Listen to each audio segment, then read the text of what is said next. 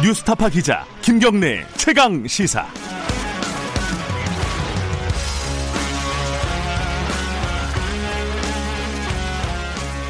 네, 김경래 최강 시사 2부 시작하겠습니다.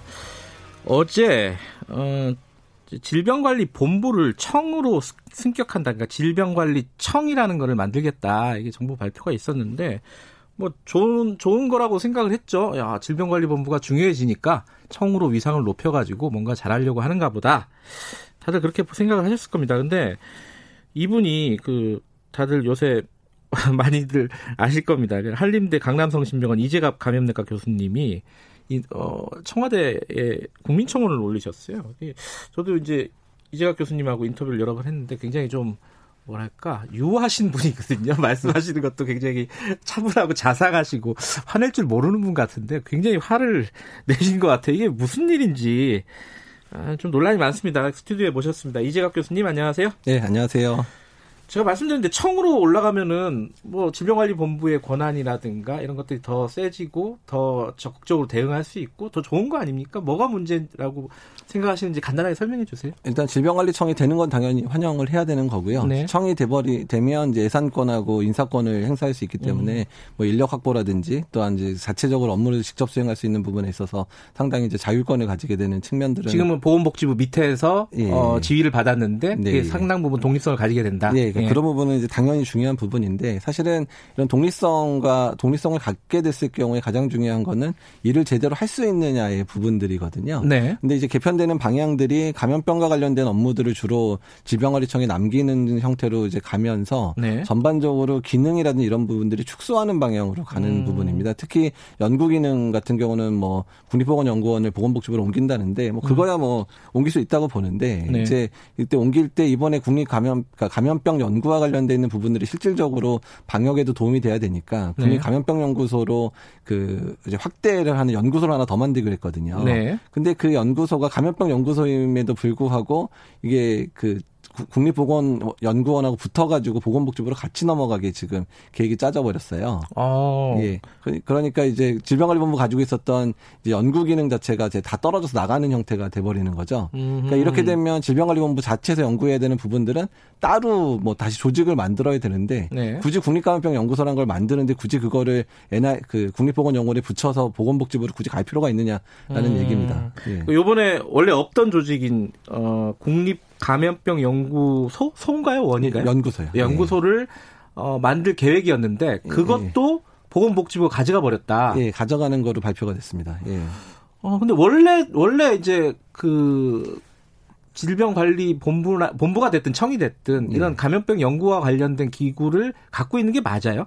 그러니까 보통 이제 산하의 보통은 연구소를 음. 대부분 이제 다른 청들도 네. 연구소를 가지고 있는 부분들이 많거든요. 음. 정책연구원이든 뭐 연구소든 가지고 있는데요. 네. 그러니까 이제 정부나 행, 그러니까 보건복지부나 행안부에서는 이제 국립감염병 연구소가 만들어지면 이제 바이러스에 대한 연구부터 해서 뭐 백신 만들고 이런 걸 하니까 전반적인 그런 다른 부서와 협조를 통해서 해야 되니까 그게 보건복지 있다고 보건복지부에 있는 게 맞다고 얘기를 하고는 있어요. 그러니까 음. 그 취지를 저희가 뭐 모르는 거는 아닌데 네. 그렇지만 질병관리본부 자체도 연구를 해야 되는 부분들이 있고 특히 감염병 연구에 있어서는 더 특화돼야 되는데 연구 음. 조직을 그러면 또 뭐 따로 만들 것처럼 이렇게 얘기를 하거든요. 음. 근데 이게 국립감염병 연구소나 이런 것처럼 규모를 크게 만들 수 있을 거냐? 그러지 못할 거거든요. 음. 그러면 질병관리본부가 지금까지 국립보건연구원이 질병관리본부랑 같이 붙어 있으면서 많은 연구들을 수행해 줬었던 부분들의 기능이 많이 떨어지다 보니까 음. 그러니까 이제 질병관리청이 뭔가를 일을 하려고 그러면 누군가가 연구를 해주고 데이터를 만들어주고 네네. 계속해서 소스를 만들어줘야 되는데 그런 기능들 이 많이 약화될 거라는 거죠.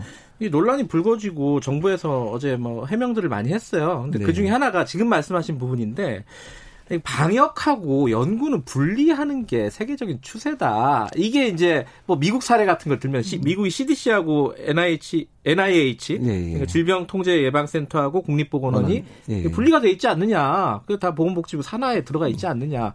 그렇게 얘기를 했어요. 이거 어떻게 받아들여야 될까요? 그 미국은 그 조직 자체가 상당히 오래됐고요. 예. 그러니까 NIH 같은 경우는 단순히 그냥 이렇게 뭐 감염병 원고라는 이런 것만 하는 게 아니라 예. 전반적인 그런 그 바이오 헬스에 대한 모든 R&D를 다 총괄을 하거든요. 네. 사실 우리나라 같은 경우는 NIH가 이렇게 독립이 된다고 하더라도 예. 많은 연구 부분이 이제 과학기술 국토통신부 밑에 있는 여러 출연원 쪽에 분산이 돼 있어요. 음. 그러니까 만약에 국립보건연구원을 키워서 어떻게 할 거면 그런 네. 기능까지 다 통합을 해가지고 이제 바이오 헬스에 관련된 부분을 확실히 확실히 키워줘야 음. 되는 부분인데 지금까지 그렇게 하지도 않았거든요. 네. 그래서 그렇게 하지도 않으니까 단순히 그런 부분 신경도 안 쓰면서 질병관리본부 옆에 붙여가지고 작은 조직으로 그냥 니네 안에 살 거만 해 이런 식으로 운영을 했었는데 이번에 네. 이제 그 부분이 중요해져서 키운다 그러니까 갑자기 보건복지부에서 그거를 가져가겠다고 한 부분이고. 아. 근데 사실은 뭐 그거 가져 가는 거는 뭐 앞으로 NIH 미국의 NIH처럼 키울 거라 그러면 좋아요 그 부분은. 네. 근데 네. 감염병 연구와 관련돼 있는 시설까지 왜 가져가냐 이거죠. 아.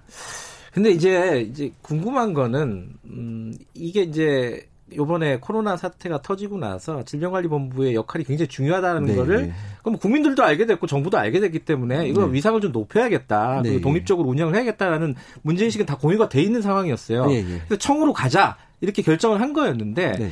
그럼 청으로 가면은 어떻게 이제 역할들을 분담하고 조직이나 인력을 어 이렇게 세부 세부 세부적으로 어떻게 나눌 것이냐. 네. 이거를 분명히 청와대에서 TF 만들어서 했잖아요. 네. 전문가 의견을 들었을 거 아닙니까? 네. 의견 제시를 하셨죠. 뭐 제가 한 건 아니죠. 제가 그 팀에 들어가 있지는 그러니까 않았지만 전문가들이 전문가들이 예. 들어가서 제시를 했었죠. 그러니까 이, 지금 말씀하신 그런 우려나 의견 제시를 하셨을 거 아니에요? 네. 분위기는 어떻다 어땠었다? 그러니까 그래요? 이제 질병관리청을 독립을 하면서 예. 그러니까 연구기능 부분들은 좀 논란이 좀 있긴 있었던 것 같아요. 그래서 음. 어쨌든 그렇든 이제 감염병 연구기능은 확대가 필요하다는 의견들을 드렸고 네. 그게 국립감염병 연구소든 어떤 다른 연구소든 반드시 확충이 필요하다라고는 음. 얘기가 됐습니다. 근데 네. 그 부분이 이제 국립감염병 연구소가 생기니까 저희는 당연히 국립감염병 연구소에서 그 일을 맡을 줄을 알았는데 그게 음. 보건복지부 넘어갔고 아직까지 질병관리청 내에서의 연구 조직에 관련된 얘기는 아직 논의가 아직 안 끝난 상황이기는 해요. 음. 근데 어차피 그렇게 중복하느니 그냥 만들기로 한 거를 질병관리청에서 이제 통활하게 하는 게 좋겠다라는 생각들이 든다는 음. 거고요. 음. 그다음에 행정과 관련돼 있는 부분인데 지금 지방에다 지방 권역마다 질병 대응 센터라는 조직을 네. 구성하기로 했는데 그러니까 그거는 대응 센터를 만드는 건 좋긴 좋지만 이게 대응 센터면 그냥 질병관리부청의 한 국을 그냥 지방에다 하나씩 두는 정도 수준이기 때문에 행정권이나 이런 부분들을 갖기가 어려워져요. 네. 그러니까 그럴 바에는 아예 식약처가 지방의 청을 가지고 있는 지방 지청을 가지고 있는 것처럼 아예 음. 지방청으로 만들어서 그래서 지자체랑 협력을 하고 일부 보건소의 감염병 관리 기능 같은 경우는 그런 지방청에서 통화할 수 있게끔 해주면 실제로 중앙에서 전달되는 많은 감염병에 대한 전략들이 지자체랑 협 력도 좋을 거고 아주 급한 위기 상황 같은 이런 코로나19 상황에서는 아주 일사불란하게 이런 감염병 대응을 할수 있을 음. 거라 생각들이 들기 때문에 네. 지방청과 관련돼 있는 그러니까 지방 그러니까 질병 대응 센터도 한 단계 업그레이드 돼야 된다는 얘기죠. 어, 지금 이제 지자체의 지휘를 받게 돼 있잖아요. 네, 그렇죠. 그것도 이제 질병관리청의 지휘를 받게끔 만드는 게 대, 어, 좋다고 보시는 거예요? 그러니까 이제 보건소 전체 기능을 뭐 받기는 어렵다고 하더라도 음. 적어도 감염병 관리 기능에 감염병. 대해서는 음. 이제 받아야 되는 게 그러니까 지자체 권한을 다 뺏을 수는 없는 거니까. 음. 근데 이제 그 부분이 논의가 충분히 사실 그 역할을 그러니까 뭐, 뭐 행안부라든지 뭐 그다음에 보건복지부가 그 역할을 잘 해 줘서 그런 네. 기능까지 업그레이드를 해 줬어야 되는데 논의가 만 거예요. 음. 근데 이제 그, 그냥 쉬운 얘기로 네. 아니 뭐 보건복지부 산하로 가든 뭐 질병관리청 산하에 있든 어, 협력해서 잘하면 되는 거 아니야? 이게 어디에 있는 게 그렇게 중요해?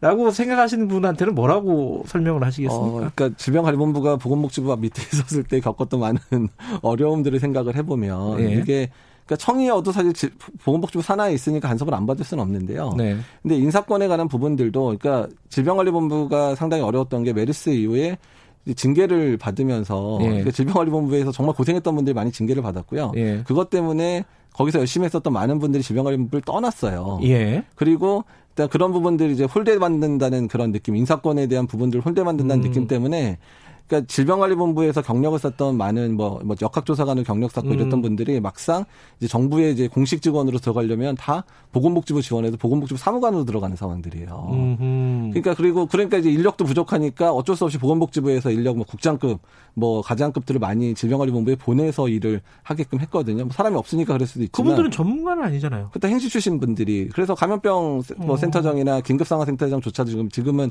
그 나이대에 해당되는 그 감염병 전문가들이 없어서 질병관리본부 안에 다 행시 출신들이 좀 맡고 있어요. 지금도. 아 그래요? 예예. 예. 그냥 일반 이제 말하자면 사무직 공무원들, 네, 행시 예. 출신 공무원들이 네, 그러니까 그분들이 뭐 일을 못하고 이런 걸 의미하는 건 아니지만 그렇지만 좀 전문가는 아니잖아요. 전문가는 아니죠. 그러니까 음. 이런 위기 상황일 때 빠른 조, 빠른 의사 결정을 하는 데는 좀 늦어질 수밖에 없잖아요. 음흠. 그러니까 질병관리본부가 아주 매력적인 조직이 돼야 네. 많은 그런 전문가들이 질병관리본부에도 들어가고 음. 거기서 권한을 행사할 수 있고 또 자기들이 생각하는 그런 감염병의 아주 원칙적인 얘기들을 질병관리본부에서 하려고 그러면 질병관리청이 아주 매력적인 조직이 돼야 된다는 얘기예요. 누구든 지원하고 들어가고 싶은 음. 인사권도 보장받고 거기서 정말 일하면 내가 한국에선 최고의 감염병 전문가가 될 수 있는 조직이 돼야 된다는 거죠. 그 또 하나의 궁금증이 네. 아니 보건복지 그러니까 그 아까 말씀 쉬운 말씀이 아니 뭐 어디가 어디에 있든 뭐 협력하면 되는 거 아니냐. 그게 쉽지가 않다는 말씀이신데 네, 네. 반대로 보건복지부는 왜 이걸 계속 굳이 자기 밑에 두려고 하는 거냐? 말씀하신 그런 인사나 이런 자리 때문인가요? 어떻게 아, 봐야 돼요, 이거를? 그렇게까지는 생각은 안, 안 하고 싶고요. 안 하고 싶은 거예요? 예, 예, 하시는데 안 하고 싶은 겁니까? 그러니까, 그러니까 어떻든 간에 어떤 부서가 붙어 있던 부서, 어떤 아니면 자기가 전체 상위 조직에서 하위 조직이 독립해 나가는 걸 반길 수 있는 조직이 사실 어디 있겠어요, 솔직히 말씀드리면. 그렇죠. 당연히 예, 예, 당연히 이런 예. 조직이 분리될 때 생기는 이제 갈등은 당연히 있을 거라 예상을 하는데 이게 워낙에 상위 조직하고 하위 조직으로 지금 뭐 바뀌어도 상위 조직 하위 조직이에요. 뭐 청과 부니까요. 예, 그러니까 예. 그렇게 되긴 하지만 그러다 보니까 이제 본 부서의 입장에서는 이게 너무 커지는 것 자체를 어느 조직이나 마찬가지로 그 좋아할 사람이 어디 있겠습니까? 음. 근데 다만 이제 지병관리청 자체가 그러니까 미국 같은 경우는 CDC가 보건부 밑에 있기는 있지만 그 전문성을 인정을 하기 때문에 개, 아주 막 세세히 이렇게 개입을 하지는 않아요. 음. 그러니까 질병관리청이 됐을 때 중요한 부분들은 이게 전문가들이 만들어 있는 아주 전문적인 조직들이거든요. 네. 그러니까 그 전문성을 인정을 하고 여기서 얘기하는 많은 방법들에 대해서는 보건복지부가 그래 일단은 행정적으로 우리가 생각할 때 정말 어쩔 수 없이 못하는 건 아니지만 그래도 전문가들이 얘기하는 거니까 우리들이 열심히 돕고 최대한 지원하겠다 이런 식으로 가야 되는 상황인데 음. 아직까지는 그 전에 질병관리 본부일 때는 보건복지부 있는 산하기관이니까 그냥 거기서 다 정책 정하면 야 우리가 이렇게 하기로 했으니까 너네는 이거 잘 만들어서 어떻게 해봐 이 정도 수준이었다는 거죠 음. 지금까지 그러니까 청이 됐을 때는 독립적으로 이제 일을 할 수 있고 또 그 의견에 대해서 이제 보건복지부도 아 너희들 의견 정말 전문가들 의견이니까 우리가 받고 따를게 음. 이제 이 정도 수준 정도의 전문성과 독립성을 인정해 주라는 겁니다. 음. 정은경 본부장 입장은 정확히 뭐예요? 그러니까 뭐 그 부분은 제가 뭐그 네, 최근에 뭐 연락들이 그런 것도 없었긴 네, 했는데요. 네. 다만 그냥 생각은 그러니까 질병관리청으로 독립되는 부분은 당연히 인정하고 하는데 어제 말씀드린 부분들이 질병관리본부 내 그러니까 청이 되더라도 연구조직은 반드시 있어야 된다고 음. 얘기를 하는데 네. 이게 정부 차원에서 어떤 연구소라는 걸 새로 만들었을 때 줄은 인력하고요. 네. 그냥 한 조직 안에서 연구 조직을 만드는 거하고의 음. 차이는 엄청날 거 아니에요. 음. 그러니까 그래서 저희가 민간 전문가 입장에서는 어차피 만들 때 제대로 할 거면 연구소 쪽에서 큰 조직 하나를 떼어줘서 정말 질병관리본부에서 필요한 많은 연구들을 그 안에서 하고 네. 정책적인 연구도 하고 그러니까 단순히 실험만 하는 연구소가 아니라 정책 기능도 가지고 있고 그다음에 그런 부분들을 할 수 있는 교육 기능도 가지고 이런 좀 폭넓은 일들을 할 수 있게끔 좀 만들어 달라는 부탁하는 거죠. 정경 본부장도 이제 연구 기능하고 이런 방역 기능이 같이 있는 게 바람직하다라는 아니, 입장을 예, 그렇죠. 얘기를 네. 하셨는데 그러면 지금 상황에서는 말씀하신 대로 적어도 국립 감염병 연구소 새로 만드는 그거는 네. 어, 질병관리청에 두고 어, 방역과 어, 연구를 좀 통할하는 조직으로 만들어야 된다. 네. 이런 네. 입장이신 거고요. 네. 될까요? 근데 지금 이미 발표는 했잖아요, 정부가. 네, 뭐 정부는 발표됐지만 국회 논의 과정 거쳐서 아, 입법 과정 거쳐야 되니까 아, 예, 그래서 예. 이제 당정 협의에서 이런 부분들이 전문가들이 말씀드린 부분도 좀 많이 반영이 됐으면 좋겠고요. 사실 그냥 네. 부탁드리는 거예요. 뭐 저희가 민간 전문가인데 무슨 권한이 있겠어요. 그냥 몸부림 한번 쳐보는 거죠. 저희야. 예. 말씀은 그렇게 얘기하시지만 예. 화가 많이 나신 것 같습니다.